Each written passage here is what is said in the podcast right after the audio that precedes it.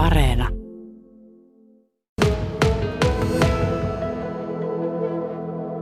Juu, erätarkastaja, se, se, tota, sen työmaat ovat valtion alueet, joita on tosiaan tuo kolmannes, kolmannes Suomen pinta-alasta ja, ja, ja Metsähallituksen erätarkastajatyöhön kuuluu to, muun muassa kalastuksen, metsästyksen ja maastoliikenteen valvonta.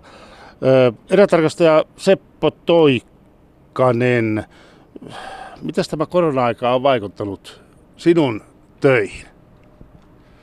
No ensisijaisesti niin, että tietysti luonnossa liikkujia on ollut, ollut normaalia enempi, että eihän täällä nämä retki, retkeilypaikat ja kansallispuistot ole ruuhkautunut niin kuin Etelä-Suomessa, mutta kuitenkin väkeä on enempi liikkeelle ja sitä kautta valvonnan tarve on ollut tietysti entistä, entistä tuota, enemmän, enemmän tarvis olla näkyisellä. Mm.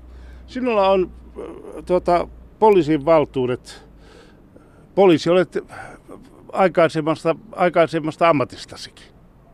Joo, 20 vuotta kerkesin tehdä ensin niitä poliisin töitä ja nyt on 12 vuosi menossa tässä erätarkastajana ja sitä kautta niin kuin näkemystä näistä virkatöistä aika laajasti. Mm. Mitä se tarkoittaa tämä, nämä poliisin valtuudet käytännössä, kun puhutaan erätarkastajasta? No nehän meidän toimivaltuudet lähtee tai ne on niin kirjattu lakiin metsähallituksen erävalvonnasta ja sinne on koottu joukko toimivaltuuksia ja valtuuksia, myös tämmöisiä ikään kuin poliisivaltuuksia, jotka on riittäviä, että me voidaan menestyksekkäästi tätä omaa työnsarkaa hoitaa. Eli ne on niin kohtuullisen suppeat poliisiin verrattuna, mutta riittävän laajat, että tätä työtä voi hyvin hoitaa. Mm.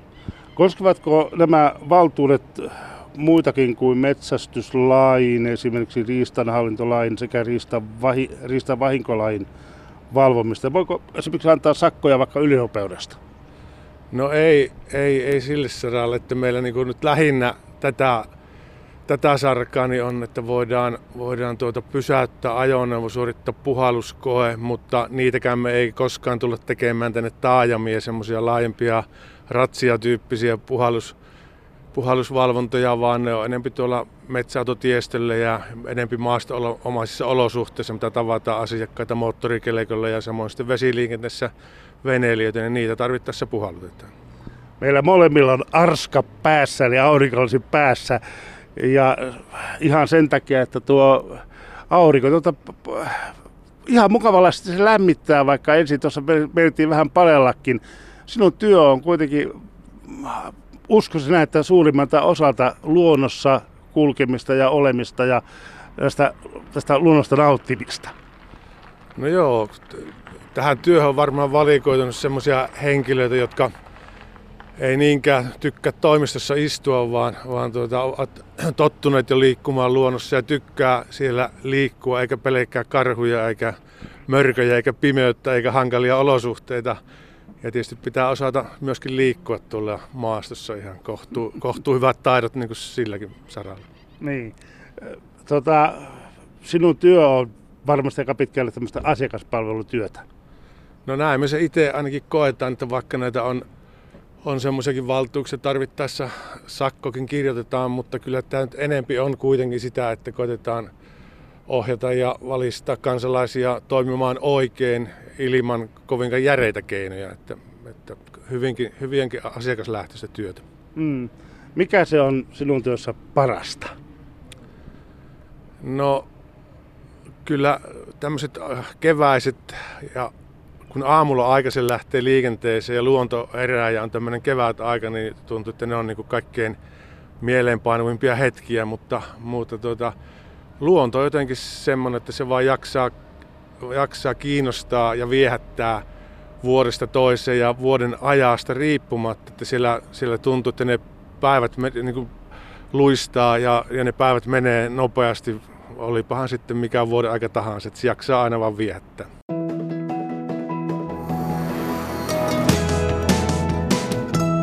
Yle Radio Suomi. Millä tavalla metsästäjät suhtautuu tähän sinun unelma-ammattiin? No metsästäjät, kalastajat ja kaikki asiakkaat, joita tavataan, niin on pääsääntöisesti oikeinkin hyvällä päällä ja hyvällä mielellä ja suhtautuu sitten meihinkin myönteisesti. Ja, se johtuu siitä tietenkin, että, että ensisijaisesti ne on mieleisen harrastuksensa parissa ja sitä kautta jo valmiiksi niin kuin fiilis on niin kuin ihan, ihan hyvä. Ja, mutta tietenkin kun niitä asiakkaita on noin tuhat per vuosi, niin sattuuhan siellä aina joku semmoinenkin kansalainen, jolla on huono päivä. Mutta ne on tosi vähälukuisia. Niin, tutkimukset kertoo, tämä on vuodelta 2018 kyselytutkimus, se kertoo tosiaan, että 66 prosenttia suhtautuu erittäin myönteisesti tai, tai tuota, nuon melko myönteisesti ja 24 prosenttia sitten suhtautuu neutraalisti, kun puhutaan metsästyksestä. Ja varmaan metsästäjät on aika iso osa niitä sinun tuota, kohtaamia asiakkaita. No joo, varmaan metsästäjistä muodostuu suurin joukko niin vuoden kier- kiertoa, kun ajatellaan, että onhan metästyskaudet kuitenkin aika pitkiä ja kalavesillä jossakin virkistyskalastuskohteessa nähdään tietysti aika paljon asiakkaita, niin kuin nyt esimerkiksi Hossa, jossa voi parhaimmillaan samaan päivän aikaan tavata useita kymmeniäkin kalastajia, mutta, mutta tuota etupäässään vuoden kierrossa metästäjiä. Mm. Onko tuo suhtautuminen teihin, onko se muuttunut tässä ö, vuosia aikana? Mikä sinun, sinun näkemys on? No luulisin, että ei se nyt ainakaan niin kuin huonompaan suuntaan on mennyt, että, että, että ihmiset on entistä valveutuneempia tavallaan omista oikeuksistaan ja velvollisuuksista ja sitten totta kai ää, hyvin usein törmää vaikka metsästäjään, joka kertoo, että niille on hyvin mieleenpainuvia kokemuksia ne, jolloin hänet on tarkastettu. Ja me pyritään tietysti itsekin käyttäytymään sen mukaisesti, että se varmasti jää asiakkaalle myös mieleen.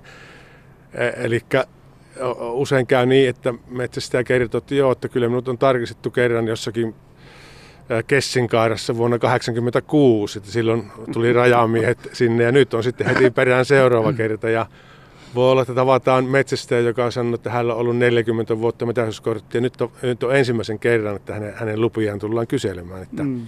että siinä mielessä helppo uskoa, että ne jää myöskin mieleen ja, ja sen takia on syytä meillekin käyttäytyä sen mukaisesti, että ne on myönteisiä kokemuksia.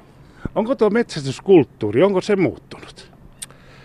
No ainakin siinä mielessä, että tiettyjä painotusmuutoksia on tullut, että mitkä metästysmuodot on niin kuin, jotkut vähän hiipunut ja jotkut, jotkut taas saavuttanut suuremman harrastajan joukon. Selvästi kasvussa on niin kuin pienpetojen pyynti. Nuoret aloittelevat metästäjät useinkin aloittaa siitä. Ja, ja, ja luulenpa, että se totta kai pienpeton määrätkin on lisääntynyt ja sitä kautta. Ja se on ehkä helppo tapa niin kuin aloittaa se metästys ja, ja hankkia niitä kokemuksia niin sitä kautta. Mutta sitten toinen, no toinen on, joka on myös selvästi lisääntynyt, puhun tietysti tälle Kainuun näkökulmasta, niin on karhun metästystä. Tuntuu, että vuosi vuodelta suurempi joukko, joukko osallistuu karhun pyyntiin. Ja taas sitten semmoinen hiipuva laji on, on että metsäkanalintyjen pyynti niin on mielestäni ja minusta myös tutkimusten mukaan, niin se on niin pikkuhiljaa, että, että harrastajan määrät on vähän tippumassa. Mm. Miten sinä koet semmoisen asian, kun tuota, ää, puhutaan siis, kun luonnosta puhutaan, niin puhutaan sitten vieraslajeista, mutta myöskin metsässä eläimiä on vieraslajeja.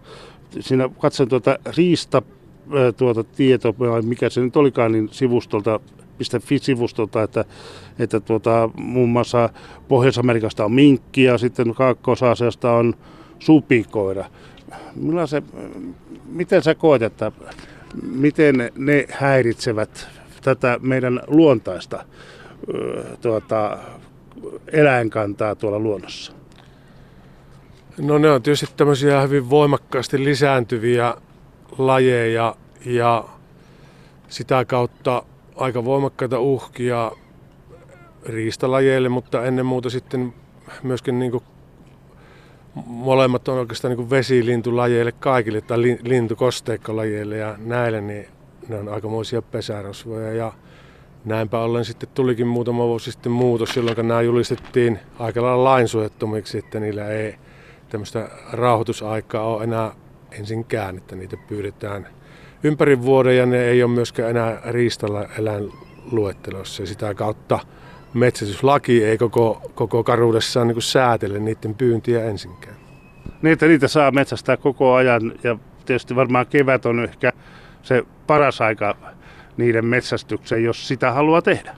No joo, tehokkainta siinä mielessä, että jos näitä lisääntyviä pareja ehditään poistaa ennen kuin ne, ne lisääntyy, niin on tietysti sillä saadaan vaikuttavuutta kaikkein eniten, mutta, mutta kohta eletään jo ajassa, jolloin niin kuin eettisestä näkökulmasta niin on syytä kuitenkin tästä pyynnistä pidättäytyä, että ei käy niin, että siellä, siellä sitten pennut jää orvoiksi. Seppo Toukkainen, vielä lopuksi otetaan esille tämä suurpetokysymykset. Ne ovat aina nousseet aika ajoin esille. Miten, ovatko ne lisänneet sinun töitä?